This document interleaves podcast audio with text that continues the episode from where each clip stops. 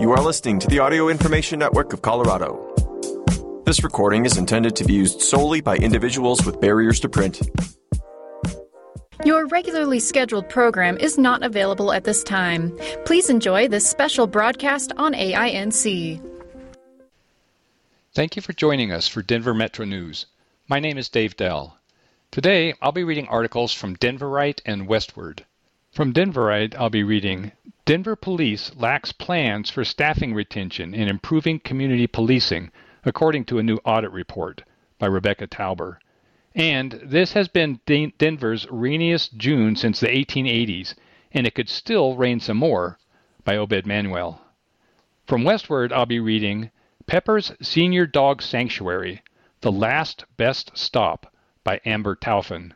And Christine Tail's Disappearance Adds to Missing Indigenous Women Crisis, by Michael Roberts.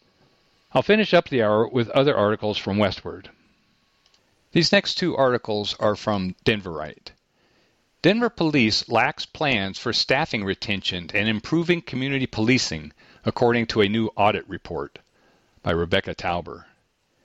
In a report released Thursday, the Denver Auditor's Office says the Denver Police Department lacks planning and infrastructure to improve staffing and community policing. The report says DPD faces low morale and needs to improve efforts to recruit women and build trust with communities. Denver's police department needs a clear plan to address community policing efforts, recruiting, low morale, and loss of officers, especially among women and people of color, said Auditor Timothy O'Brien in a statement Thursday. The audit report comes after years of scrutiny over DPD and policing in the U.S. more broadly. Denver has paid more than $3 million in 2023 in settlements involving police misconduct claims, many dating back to the 2020 George Floyd protests. The report says DPD needs a strategic plan to improve community policing. Community policing is an approach to policing that involves building relationships with community members through events and time set aside to interact with neighborhood residents. The audit report said DPD lacks a strategic approach to community policing and that officers should spend 35% of their workday on community policing efforts rather than responding to calls. Department leaders assert that they cannot formalize a community policing plan because it isn't measurable, but policing best practices recommend such specific strategic planning, and the U.S. Department of Justice has helped other cities formalize such plans, wrote O'Brien in a statement Thursday. Meanwhile, staffing shortages make it difficult for the police department to commit officers' time to proactive community policing efforts. The Auditor's Office also says Denver Police needs a more clear set of strategies to improve staffing and retention. The report found that while DPD closely reflects Denver's racial demographics, it has a large gender disparity. The force consists of only 19% women, while women make up about half of Denver's population. The study showed that women also resign from the force at a higher rate. The audit also found that only approximately 58% of surveyed DPD employees said that they think employees are treated fairly based on race, gender, and age, and that only around 45% think career growth depends on skill rather than personal identity. The survey also showed low morale related to burnout and low staffing. DPD agreed with all 16 of the auditor's recommendations, including providing more mental health and physical therapy resources. The department has 60 to 90 days to implement changes. In response to the report, Police Chief Ron Thomas said DPD is already taking steps such as creating new community relations and engagement roles and hiring a marketing firm to help with recruitment. The Denver Police Department strives to continually improve and find ways to better serve our community and our team members, Thomas said in a letter responding to the report. The review process occurred during a time of transition, and it is affirming to know the items I have prioritized as the chief are some of the items you identified in the operations audit. Other suggestions from the auditor are more broad, such as developing strategic plans, measuring the success of community policing, updating DPD's recruitment program, and addressing causes for low retention. In addition to strategic and staffing issues, the report found that DPD lacks a documented process for reviewing time card violations. The Auditor's Office estimated that between January 2017 to October 2022, potentially 23% to 60% of weekly time cards had violations, meaning officers potentially worked more hours than legally allowed without exceptions for things like staffing shortages. From Denverite, I'll be reading, Denver Police lacks plans for staffing retention and improving community policing, according to a new audit report by Rebecca Tauber. And this has been Denver's rainiest June since the 1880s, and it could still rain some more, by Obed Manuel.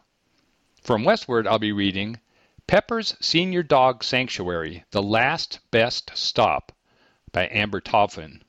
And Christine Tail's Disappearance Adds to Missing Indigenous Women Crisis, by Michael Roberts.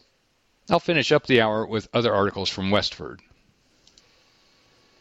This has been Denver's rainiest June since the 1880s, and it could still rain some more, by Obed Manuel. So, it's been raining a lot. But just how much is a lot? Well, this week, Denver set two rainfall records, with 5.23 inches of rain recorded at Denver International Airport so far this month. It has been the rainiest June in Denver since the 1880s, according to the National Weather Service forecaster Paul Schlatter. And it could still rain more Thursday evening as Denver remained under a thunderstorm warning. Sure, we might expect to see storms this time of year, like the ones that produced heavy hail at Red Rocks Amphitheater Wednesday night and a tornado just south of Denver Thursday afternoon. But this much rain at this point in June? Not so much. What is really abnormal is the amount of rain and flooding. Usually the rain shuts off by early June, Schlatter said. It hasn't stopped raining since early May. And on Wednesday, Denver set a new daily rainfall record. Some 1.85 inches of rain were recorded at DIA Wednesday, setting a new daily record for June 21st. Schlatter said the metro area can expect to dry out by next week, when temps are expected to top out in the mid to high 80s. It will be more typical June weather next week, Schlatter said. Until then, history has been made, Denver. The following articles are from Westward. Pepper's Senior Dog Sanctuary, The Last Best Stop, by Amber Taufen. For Mary Leprino, finding Pepper, a dog that she says would have been euthanized because of numerous health issues, including diabetes and dental problems, was a lifesaver. I fell in love with him, she recalls. He was a little Pomeranian and we instantly bonded. Pepper was instrumental in helping Leprino through recovery as the best sober companion anybody could ever have, rock solid, she says. So she promised her pet that one day she'd pay his loyalty and service forward in some way. And when he crossed the Rainbow Bridge in 2017, she started brainstorming plans for a sanctuary for older dogs. We wanted a place for senior dogs that was like their last stop, their hospice or retirement, and the only time they'd have to leave was for specialized medical care, Leprino explains. Along with her son, Justin Clemmer, and niece, Lee Sullivan, she started making a business plan for such a sanctuary and looking for land in 2019, at the worst time in the history of the world, she recalls. They scoured land listings, seeking properties that would be both large enough and suitable for a senior dog sanctuary. When they saw a listing for 7,000 Roxborough Park Road in Littleton on the MLS, they hurried to check it out and realized it would be the perfect spot. They closed on the property in August of 2019.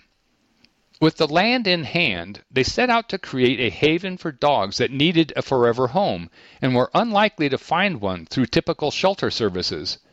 An initial angel donor gave $1.7 million to the cause, and they started constructing the facility. After a soft opening 2 weeks ago, the sanctuary finally began accepting permanent residents. There will be a grand opening on July 8th. There are currently 3 senior dogs at Pepper's Senior Dog Sanctuary, which plans to slowly accept up to 50 from partnering shelters in the metro area. New residents will have to be quarantined for a couple of weeks before they can move in with the rest of the shelter population. Dogs are housed in bedrooms, not kennels, and there are parks and play areas catering to dogs with different levels of fitness and mobility, as well as sensory gardens for blind and deaf animals, with live plants and wind chimes. The facility includes a full-service on-site vet clinic that can provide basic care and even minor surgery for residents of Pepper's. The only time dogs will have to leave is for specialized care, such as oncology or ophthalmology.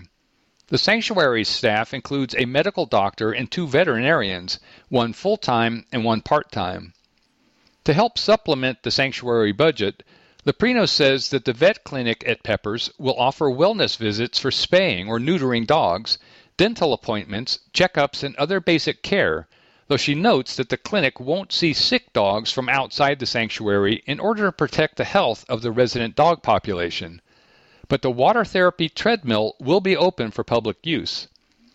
It's a publicly funded charity, Leprino explains. I want it to be generational, and I want it to grow, so I can only donate 2% of the annual operating budget. Pepper's can take donations through Venmo or online to help with shelter operations. Leprino notes that the sanctuary is always looking for more shelter volunteers. Old dogs need cuddles and love too, and has an Amazon wish list too. It's partnering with Firefly Autism to offer therapy visits, and also hosting bingo and movie nights when residents of senior citizen homes can play games or watch movies in the presence of Pepper's dogs. Pepper's won't be accepting owner-surrendered dogs, but rather will partner with certain shelters to help ease the burden of caring for senior dogs or dogs with serious medical issues. Last year, staffers at animal shelters reported seeing more animals come in with specialized needs, a trend that they said was exacerbated by inflation rates and a lack of pet-friendly housing. Every time we take out a senior dog out of a shelter, they can take in 2 more dogs that are easily adoptable, Leprino explains. Seniors are expensive medically, and they require a lot more time. After a dog arrives at Pepper's, it has a home for life. No dog suffers, Leprino notes. We are compassionate. We never euthanize for space, and we take wonderful care of the dogs until it's their time to pass. Pepper's Senior Dog Sanctuary will hold a grand opening celebration from 11 a.m. to 1 p.m. on Saturday, July 8th at 7000 Roxborough Park Road, Littleton. Go to psds.org for more information and emailing development at psds.org by July 3rd if you're planning to attend. Christine Tail's Disappearance Adds to Missing Indigenous Women Crisis by Michael Roberts. The search for Christine Tail, who vanished in Denver last week, is receiving more press and law enforcement attention than usual for a case involving a missing indigenous woman. But the disappearance itself is all too typical. Tail was featured in a June 21st CNN report after the Colorado Bureau of Investigation publicly sought the public's assistance in locating her. A flyer tweeted by the CBI notes that the 32-year-old was last seen June 14th on the 1400 block of Champa Street, wearing a white T-shirt with a Gay Pride logo, blue shorts, and white tennis shoes. She's approximately 5 feet 4 inches tall and 130 pounds, with bleached blonde hair dyed pink at the tips, and the text of the alert notes that Christine is from South Dakota and went missing on her first night in Denver. Also seeking to find Tail is Look for Me, a Golden-based nonprofit focusing on the crisis of missing and murdered indigenous women, MMIW, that began spreading the word about her disappearance before CNN and the CBI. According to White Owl, Look for Me's crisis coordinator, the organization was contacted by Tail's aunt, Jennifer Black Elk, after her niece went missing. The flyer being circulated by Look for Me, created by the Missing and Murdered Indigenous Relatives Task Force of Colorado, includes more specific information about the most recent public sighting of Tail. The address noted is 891 14th Street, which corresponds to Spire Condos and several businesses that share the building. White Owl is pleased that there's so much focus on Tail's plight, but he sees the level of scrutiny as the exception, not the rule. Generally, we get 5 to 7 reports of missing indigenous women every day, coming from South Dakota, from New Mexico, from the Four Corners, from Montana and Oklahoma, he says. Brandy Martinez, Look for Me's founder and CEO, thinks one reason Tail's situation is receiving so much publicity might be because of the Gay Pride logo on her shirt, since Denver Pride Fest is slated to get underway this weekend, June 24th and 25th. But White Owl also attributes the increased notice to pressure that people are putting on about MMIW awareness now. I've only been involved with MMIW for the past 2 years, and before that, I didn't know it was this bad. I didn't know that there are hundreds, if not thousands, of missing indigenous people whose cases haven't even started being looked into. Look for Me has been working behind the scenes in recent years to help relatives left to look for loved ones themselves in the face of law enforcement inaction that Martinez and White Owl say often stems from jurisdictional disputes between federal, state, local, and tribal agencies. But the nonprofit has broadened its efforts since Aquiline Drones, a Connecticut-based company, agreed to provide drones to search for missing indigenous women. During a meeting of tribal leaders and emergency personnel in Rapid City, South Dakota earlier this month, Look for Me was named the official conduit between Aquiline and the 573 federally recognized tribes in the United States. During the gathering, a drone raffle resulted in one of the devices being presented to the Oglala Sioux Tribe, to which Tail belongs. Martinez feels that Tail was abducted and taken to Mexico as part of a human trafficking operation. The bad guys know where to look and who's vulnerable, she says.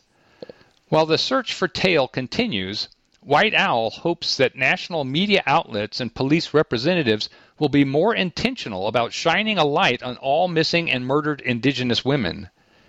It's heartbreaking that more alerts aren't being sent out, he emphasizes, because indigenous people go missing every day, every hour, almost every minute.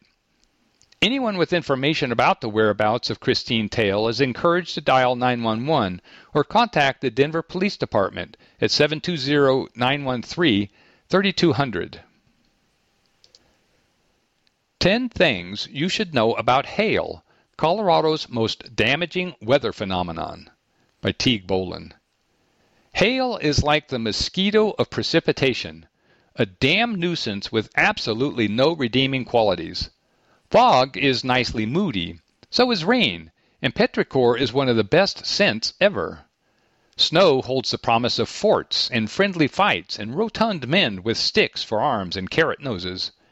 Even sleet can glass over an entire landscape, and while you might get stuck in your house for a bit, outside it's an icy wonderland of shining freeze. But hail? Hail just sucks. Just ask the folks who got stuck out at Red Rocks last night, pelted by golf ball-sized hail that sent some people to the hospital, or the owners of cars or gardens or trees that were out in the elements and suffered the after effects of the shotgun scattershot weather. And no Metro Denver homeowner is going to get through today without thinking about their roof, especially with more hail predicted. Since we're all bound to be thinking and talking about hail today, here are a few hail-related facts that you can share with your fellow victims, Coloradans. Hail is really about wind. A thunderstorm is required for a real hailstorm, one with strong upward winds. Those upwards push rain back up into the atmosphere, where it freezes and then falls again. This cycles until the pellets of moisture become too heavy for the wind to buoy up again, and it falls as hail. Hail happens everywhere. Given the above conditions, hail is created during thunderstorms all over the country. But if the conditions aren't right, mainly it's not cold enough for the gathered moisture to remain solid as it falls, you won't be pummeled by hail, just soaked by rain. The size of the hail depends on the strength of the updraft. Based on the above metrics, it makes sense that the stronger the wind, the heavier and larger the hail will remain in that rising and falling cycle in the upper atmosphere, resulting in larger hail hitting the ground, and your car, house, and possibly children. While tornadoes get better press, serious hailstorms are worse. There are books and movies and songs, oh my, about tornadoes, and nothing much about hail. But serious hailstorms are 5 times more common and cause far more damage in terms of recovery costs. Across North America, the destruction caused by hail costs over $10 billion and accounts for nearly 70% of property damage claims attributed to weather. The largest hailstone recorded fell in South Dakota in a 2010 storm. The largest known hailstone weighed almost 2 pounds and had a diameter of about 8 inches, according to a report from the National Climatic Data Center. That's the size of a regulation volleyball. And as with any hailstone measurements, experts presume that it was significantly larger on impact than it was by the time it could be measured and recorded. Denver is smack in the middle of Hail Alley. It's not your imagination that Denver, and Colorado in general, gets more than its share of hail. It's in a swath of the western U.S. called Hail Alley that stretches from Wyoming down to Texas and Colorado over to Kansas, including the western half of the Dakotas, most of Nebraska and Oklahoma, and parts of Missouri, Iowa, and Illinois. Colorado specifically is so inclined to hail because of its elevation. On the high plains, there's simply less space between the atmosphere and the ground for hail to have the chance to melt away. Thanks, Rocky Mountains. Oklahoma carries the dubious distinction of having the worst hail seasons. The Sooner State has had over 2,200 serious hail events, a storm that includes hailstones measuring over an inch, since 2015. That's a lot of dent repair. The costliest Denver hailstorm to date was in May 2017. That storm caused $2.3 billion in damage, and those were only the losses claimed by insurance. How this year's hailstorms will measure up is still in question. A 2018 hailstorm killed 2 animals and injured 14 people at Cheyenne Mountain Zoo in Colorado Springs. A severe hailstorm pelted the Cheyenne Mountain Zoo in 2018, killing a 4-year-old Muscovy duck named Daisy and Motswari, a 13-year-old Cape vulture. 16 other animals were injured, along with 14 visitors, some of whom had head injuries and broken bones, like the victims at Red Rocks last night. Hail is getting worse. By the end of this century, which might feel like an eternity, but we're almost a quarter of a way there, scientists publishing with the American Meteorological Society project that our region will experience 3 more serious hail events each year, with the greatest impact seen across the northeastern plains. So cover your vehicles, make sure your insurance is paid up, and watch the skies, Colorado. Daphne Salone wants to save her Tennyson Street house as a historic reminder, by Benito Elkelty. Homes aren't built the way they used to be. In the 4500 block of Tennyson Street, a row of hip, modern townhouses and 3-story apartment complexes holds few reminders of what the area was like a century ago, when the Oriental Theater was being built just down the block in the heart of the Berkeley neighborhood in northwest Denver. The original Elitch Gardens was 8 blocks away down the street. Lakeside Amusement Park was just a mile away.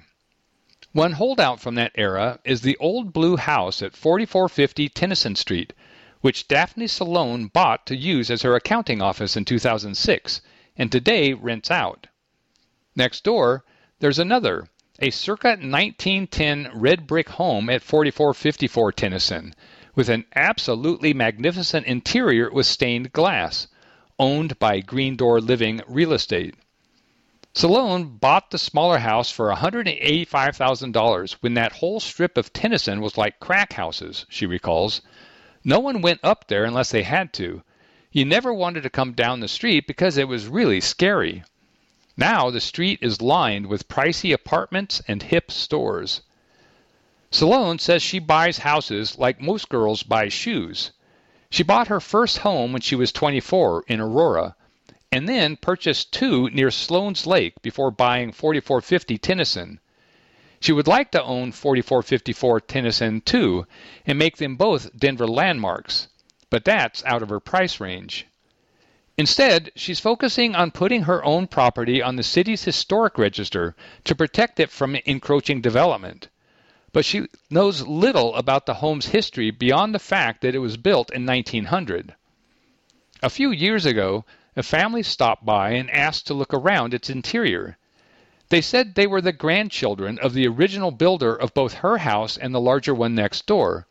But I didn't think much of it at the time, she recalls. I thought, well, geez, how hard could it be to get in touch with them in the future if I wanted?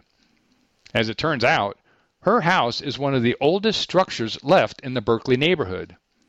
The Oriental Theater, one of the last historic anchors of Tennyson, wasn't completed until 1927. The carousel that still stands on the old Elitch Gardens grounds was built in 1925, though the park itself was founded in 1890. Both the carousel and the theater are on National Historic Registers. People started homesteading the area in the 1860s, according to the Tennessee Berkeley Business Association, and a trolley line was added to its dusty streets only a few decades later. In 1892, the area became the town of North Denver, but it became the Berkeley neighborhood after it was annexed to Denver in 1902, the year the Colorado legislature made Denver both a city and a county. As in other Denver neighborhoods on the north and west sides, Italians and Mexicans immigrated to Berkeley in the 1930s and 40s. Along with Sunnyside and Highland, it became part of what was known as the North Side in the 60s and 70s. By the 1990s, the Berkeley neighborhood had lost its trolley line, Elitch Gardens had moved, and mom-and-pop businesses started leaving. In the next decade, the big buildings and businesses started coming in, and Tennyson lost much of its old neighborhood charm. Salone's house is one of the lucky last relics of the historic street's original character. It's really important for people to walk down the street and look left and say, oh my God, what on earth is this? Well, guess what? That's what this whole block used to look like, Salone says. I can't imagine what that would be like to look at a city that's been basically leveled and rebuilt when there was nothing wrong with what was there in the first place.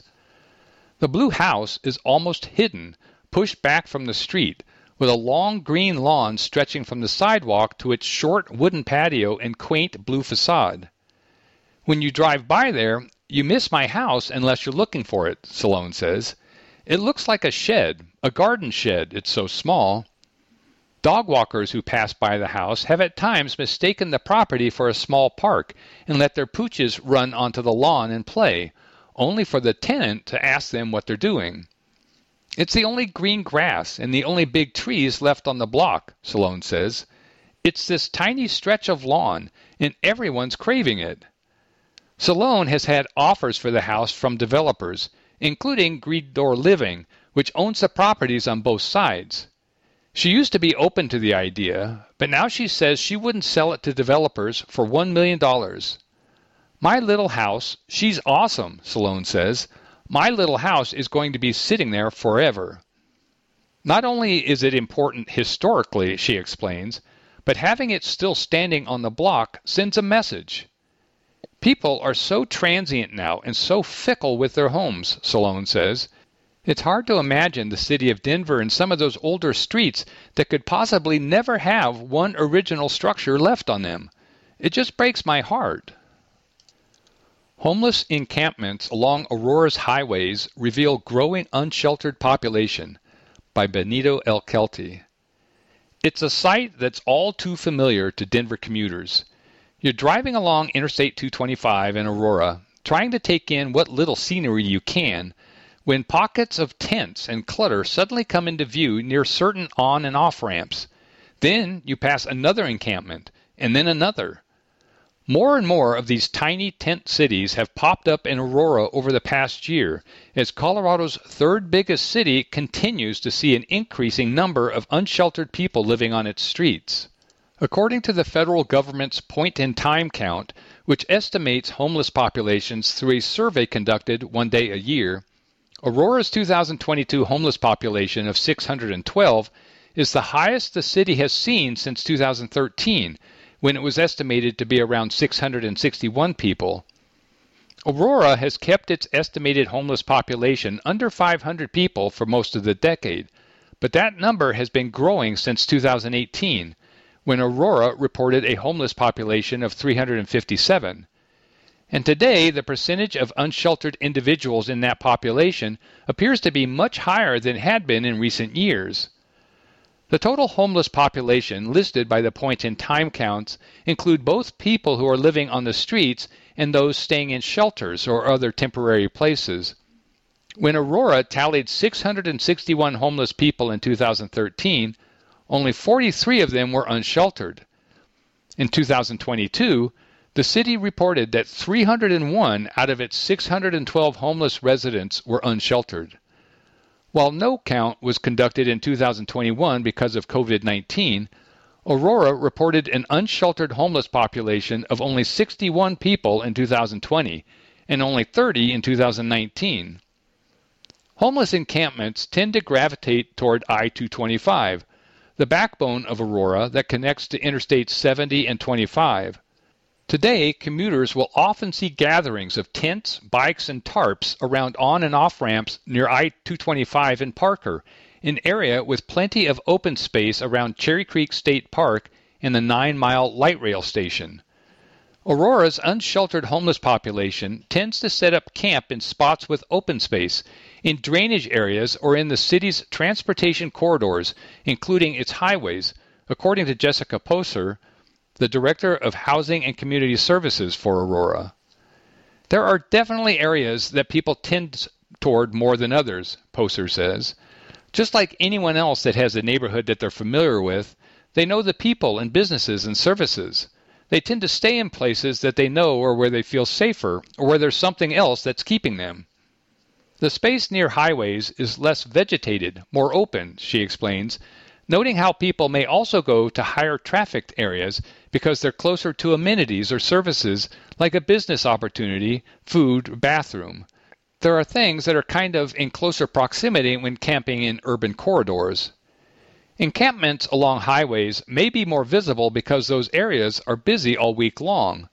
But we have encampments throughout the city, she adds. This increase in Aurora's unsheltered population comes despite Aurora City Council passing an unauthorized camping ban in March of 2022 that resembles Denver's 2012 camping ban. Since then, the city of Aurora has cleaned up or abated 399 homeless encampments, according to an update on the camping ordinance presented last month to the council by Emma Knight, manager of the city's homeless programs. Aurora has an intergovernmental agreement to work with the Colorado Department of Transportation to clear encampments on highways, which fall under state and federal jurisdictions. But the competing jurisdictions can slow down Aurora's ability to remove these encampments.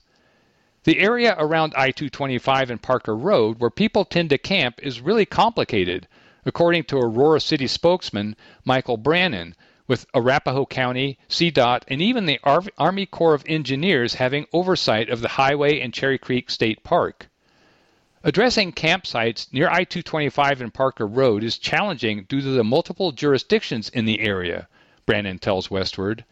Depending on where a tent is located, either CDOT, Denver, Aurora, Arapahoe County, Cherry Creek State Park, or the Army Corps of Engineers is responsible for monitoring it. I-225 and Parker Road is one of the most abated locations, Knight told the council, and the city also has to work with CDOT to abate areas where the highways intersect with Iliff Avenue, Mississippi Avenue, and the Highline Canal. Aurora has spent more than $2 million enforcing its camping ordinance, according to city documents, with most of those costs coming from constructing new, small-scale shelters. In order to comply with regulations that keep camping bans legal, Aurora doesn't abate encampments unless it has a place to put the people it forces out. An abatement starts after a complaint is filed on Access Aurora, or if an encampment is found on private property, after a code enforcement violation is reported to the city. Once staffers investigate the complaint, they follow through by going out to the encampment to deliver a notice that it will be abated in 72 hours. Altogether, abatement takes 3 to 10 days, but Aurora takes extra steps to avoid just kicking people to a different curb. Our job with our outreach team is to encourage people to take services, come into shelter, Procir explains. About 130 to 150 shelter beds are available in Aurora on any given day, according to officials. However, the city doesn't operate its own shelter, instead partnering with the Aurora Day Resource Center and the Comitas Crisis Center, which is a long-term overnight shelter. Aurora has had a lot of success with our pallet shelters, which are small, shed-like homes in a village run by the Salvation Army Aurora, according to Pallet, the company that helps build the shelters. The village houses 101 people. It's very approachable for people that are living in an encampment as a first kind of transition center, Poser said. There's not been a resistance to coming into pallet shelters.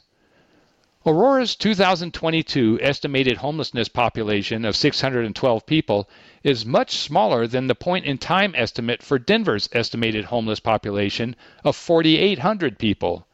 However, a greater portion of Denver's homeless is sheltered.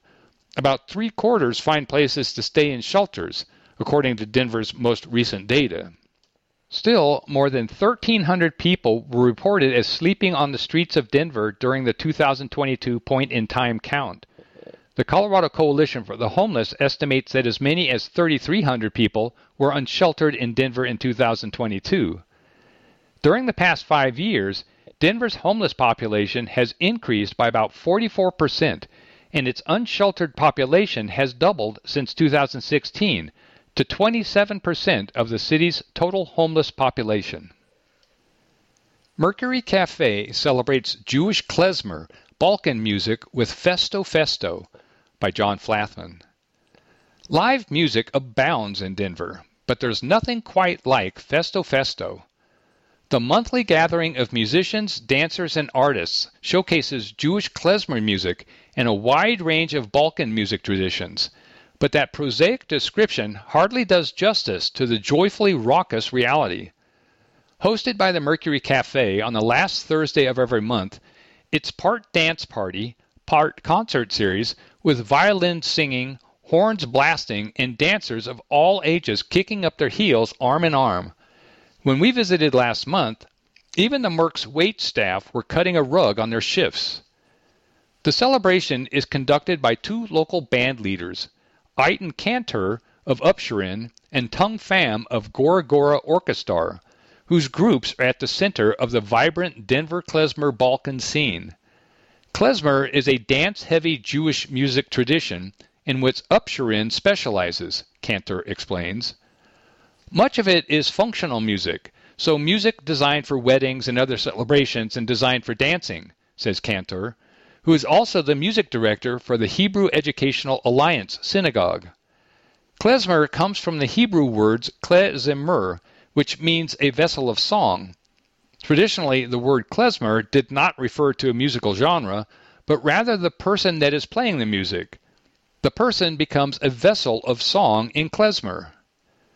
Klezmer includes instruments such as violin, clarinet, cymbal, a kind of hammer dulcimer, voice, and accordion. It also has a distinct geographic overlap with other non-Jewish Eastern European musical traditions. Cantor had long been a student of the traditional genre, but it wasn't until he moved to Colorado that he discovered how much he enjoyed playing it live. I was really into Jewish music in the context of the synagogue. I had not, however, really experienced it as a thing that people would want to dance to in the bar or at a party, he explains. And once I came to Colorado and met other klezmer musicians, I was like, oh wow, this music is so fun. He met Pham, a trumpet player, Denver East music teacher and leader of the Balkan brass band Gora Gora Orkestar, while working a Jewish wedding in 2018, they soon bonded over a shared interest in Eastern European music. The klezmer music that we're talking about is from Eastern Europe, and the Balkan music that Gora Gora Orkestar plays shares a regional space, explains Pham. The music Gora plays is from Bosnia, Herzegovina, Romania, everywhere up and down the Balkan Peninsula. It's just a really nice convergence of two different cultures that are somewhat disparate, but kind of not disparate. We found a way to share musical space. Festo Festo 2.0 is approaching its one-year anniversary after a long pandemic-inspired hiatus. The first official show was in February of 2020 and was a hit, remembers Pham. It was really well attended, and I think we had a couple of them right before COVID hit. And then, boom, we were in quarantine and we had to pause the whole thing for 2 years. If anything, the pause has intensified Pham and Cantor's desire to share the celebratory music showcase, which returned in July of 2022. That's when we first started being like, okay, let's get this thing back, says Pham. Let's start to actually feature bands and get guest artists to come in and work with us and start to build forward momentum. So we've been doing them almost every month since then and featuring different Colorado artists. In addition to their groups, which play every Festo Festo, each event showcases other area bands with related styles. It's actually been really lovely turning the attention toward our colleagues, says Pham. We've been lucky enough to be in a very vibrant music scene that features quite a few musicians who are interested in klezmer music and Balkan music as well as Balkan dance. It's such a rich scene in Colorado between bands like Hal Aqua and the Lost Tribe and Barbelfish and the Boulder Klezmer Consort and Planina, adds Cantor. The convergence of musicians turns into a big party, with circles of dancers crowding the floor, spectators clapping and cheering over their dinner plates, and musicians sucking down pints of beer between breaths. One of the best parts about Festo Festo is how much dancing happens, Cantor says. We've had a lot of attendance and support from the folk dance communities around town, so we really get to play this music in the context that it's originally intended, which is playing for dancers. Another highlight of the evening is the closing all-band jam, in which every musician comes back to pack the stage and play together. We also always conclude with a big community sort of jam session where we try to get everyone involved, says Pham. Not just the musicians who are featured in the event, but community members as well, to sing, to dance, to bring an instrument and play with us. It's a whole thing. In June, the guest artist is Corvin Orkestar, a Balkan brass band from Santa Fe. Cantor and Pham are also actively looking for other artists to schedule, as well as potential sponsors. Festo Festo is free to attend, with a suggested donation of $10 to $20, and the duo says it has a lot more music and fellowship to share. It's a great thing to be a part of, where you are experiencing something that you may not be able to see in other spaces in Denver, and that is so celebrated the way that it's celebrated at Festo, says Pham. We come out with a real sense of joy and purpose that is really translatable and is really relatable to people of all generations. Man, it's just such good vibes. Festo Festo, last Thursday of each month. Mercury Cafe, 2199 California Street. Admission is free with a suggested donation of $10 to $20. Vintage Theater stages Lin-Manuel Miranda's In the Heights by Tony Tresca. Before Lin-Manuel Miranda created the global phenomenon Hamilton, he wrote In the Heights. The musical, which he wrote in 1999 as a sophomore at Wesleyan University, is set on the hottest day of summer and follows the locals of Washington Heights, a New York City neighborhood that predominantly comprises Dominican Americans. Following years of development, In the Heights opened on Broadway in March of 2008 and was nominated for 13 Tony Awards, winning 4. It first premiered in Denver at Vintage Theater back in 2013, and 10 years later, The theater is bringing back the upbeat, vibrant musical for a run from Friday, June 23rd to July 30th. I remember realizing the significance of In the Heights after it won Tony's, says George Zamaripa, who plays Kevin in the upcoming production. Their performance was fresh and unlike anything I'd ever seen before. The variety of song styles in the Heights was fantastic, but what really struck me was its universality. It's about death, conflict, first loves, family, and the realization that everyone has a life to live. The musical is this great mosaic of what it's like to be a human and live life with a Latino flair. This production of In the Heights is as authentic as you can get, adds Brandon J. Lopez, who is rejoining the cast after appearing in the 2013 production. Not only will you see it in the culture, the lines, and music, but you will also see yourself in the show. Our actors are so diverse and talented that there is no way you won't connect to the story. In the Heights explores the intersecting issues of rising rents, identity, and racism in Washington Heights through the eyes of first-generation Dominican-American bodega owner Yusnavi and his friends. Teague Morgan Arzola, who plays Yusnavi, says he was drawn to the musical because of how it embraces the togetherness of the BIPOC community through singing, dancing, and acting. In the Heights is a musical with dramatic and romantic overtones that also acknowledges those relevant issues addressing the American BIPOC community, he continues. I'm excited about showcasing a captivating story about finding identity through ethnic culture, as well as the effects of American society's assimilation on BIPOC individuals, the negative impacts of gentrification, the relationship of all Latinx cultures, and simply what to do if your dreams come true. Most of the actors and creative team say that In the Heights has been one of their dream musicals to partake in because of how it represents their culture. Karen Gonzalez, who plays Vanessa, says the production is being at a Latino party, and you're just a fly on the wall watching all this drama and fun unfold with this big community.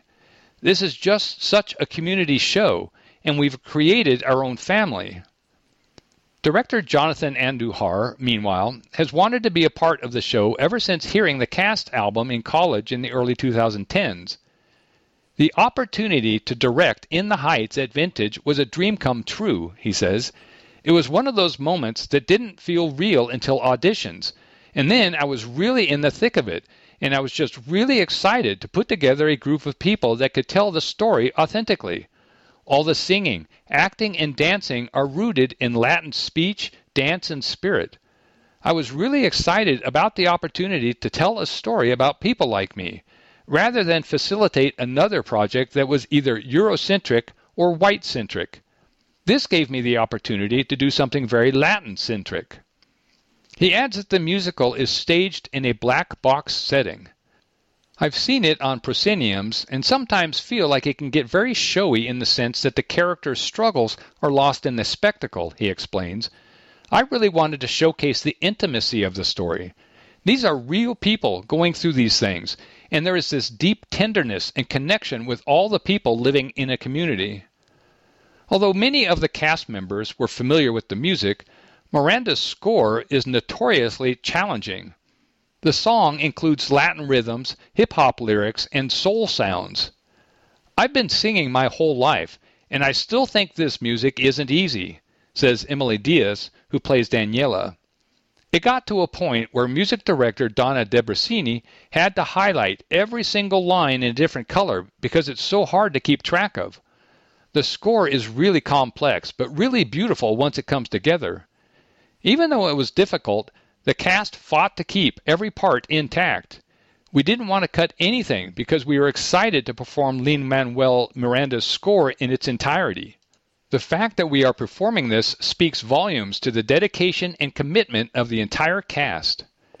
And Duhar sought to have the choreography look like movements that you might see at a Latin house party or nightclub.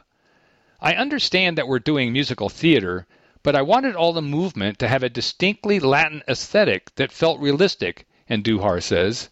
Our opening number is going to drop some jaws. It hits, and the show keeps on hitting. I've seen production where it trails off toward the end, where they don't go in as hard with the energy and rapping.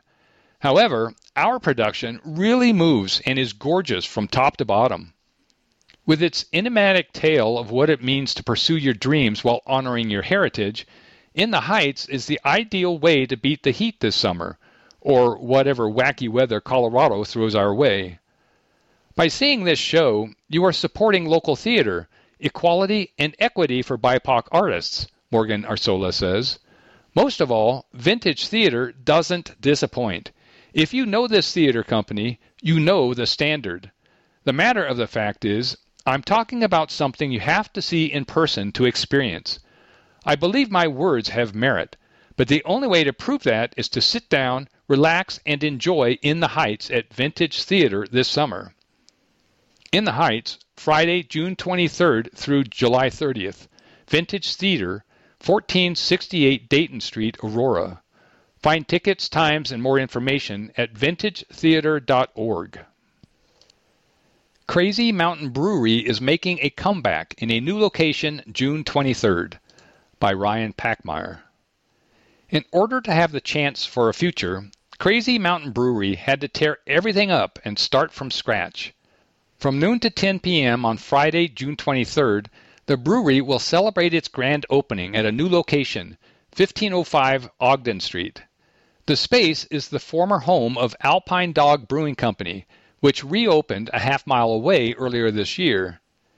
At its peak, Crazy Mountain had over 35 employees on staff. Today, there are only 4, as well as a silent investor. Its beer used to be distributed in over 30 states and 5 countries. It was insane, recalls head brewer and COO A.J. Chase, who joined the team 7.5 years ago. Before that, he worked at Omegang Brewery in Cooperstown, New York.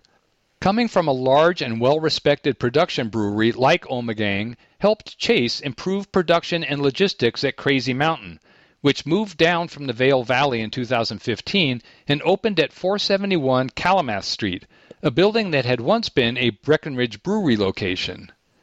Since then, Crazy Mountain has been on a wild ride, with many court actions related to rental and leasing disputes, as well as plenty of ventures that didn't pan out over the years. Now, Chase is excited to get back to the basics and focus on beer. We had to clean house, he says. The big shakeup needed to happen, and we're just so damn excited to have a nice clean spot and fresh beer. The CEO was replaced, and the head brewer, who is facing numerous allegations from former employees during the craft beer reckoning, is no longer with the company either. At the large space on Calumet, which had fermenters with capacities that reached 200 barrels, Crazy Mountain was forced to contract brew for other breweries to cover costs. The new spot on Ogden is a much better fit. This is probably the move that should have been made when the company came down from Vale Valley, Chase admits. With such a small brewing system, a one-barrel pilot brewery from well-known company SS Brewtech, keeping beer fresh shouldn't be a problem. Chase plans to focus on a wide variety of beers that can be enjoyed in a taproom setting, such as a refreshing Mexican lager and a juniper pale ale, 2 beers that will be available on day 1. He's also going to open up the recipe book, which he estimates is about 120 recipes deep, bringing back favorites like lawyers, guns, and money, as well as horseshoes and hand grenades. The June 23rd opening tap list will also include a shandy, an extra special bitter, a porter, an amber, a wheat, and a pair of IPAs. Chase is also looking forward to collaborating with others again, starting with Black Sky Brewing. The 2 breweries built a friendship when Crazy Mountain was a neighbor on Calumet, and Black Sky will have 3 guest beers on tap for the grand opening. While the small team is excited to open, the hard work isn't over. The brewery has had to pay rent on the space for the last 2 years, adding financial pressure. Tap manager Jason Wagner is set to handle the grand opening with his limited crew, but plans to fill more front-of-the-house positions next week. Chase also hopes to increase capacity from the current 91 to closer to 120, and there are plans to add a kitchen as well. Crazy Mountain will be open for pre-concert crowds that gather at the neighboring Ogden Theater and the nearby Fillmore, but it plans to close around 10 p.m., avoiding some of the rough and rowdy late-night crowds on Colfax. The team did a series of soft openings for the Nuggets championship run, and it was encouraging.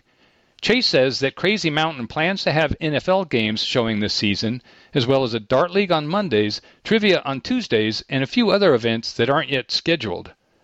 Seeing people happy all the time, that's really what we want, he concludes. Thank you for joining us for Denver Metro News. My name is Dave Dell. If you enjoyed this program, please register for our free services at www.aincolorado.org or by calling 303-786-7777.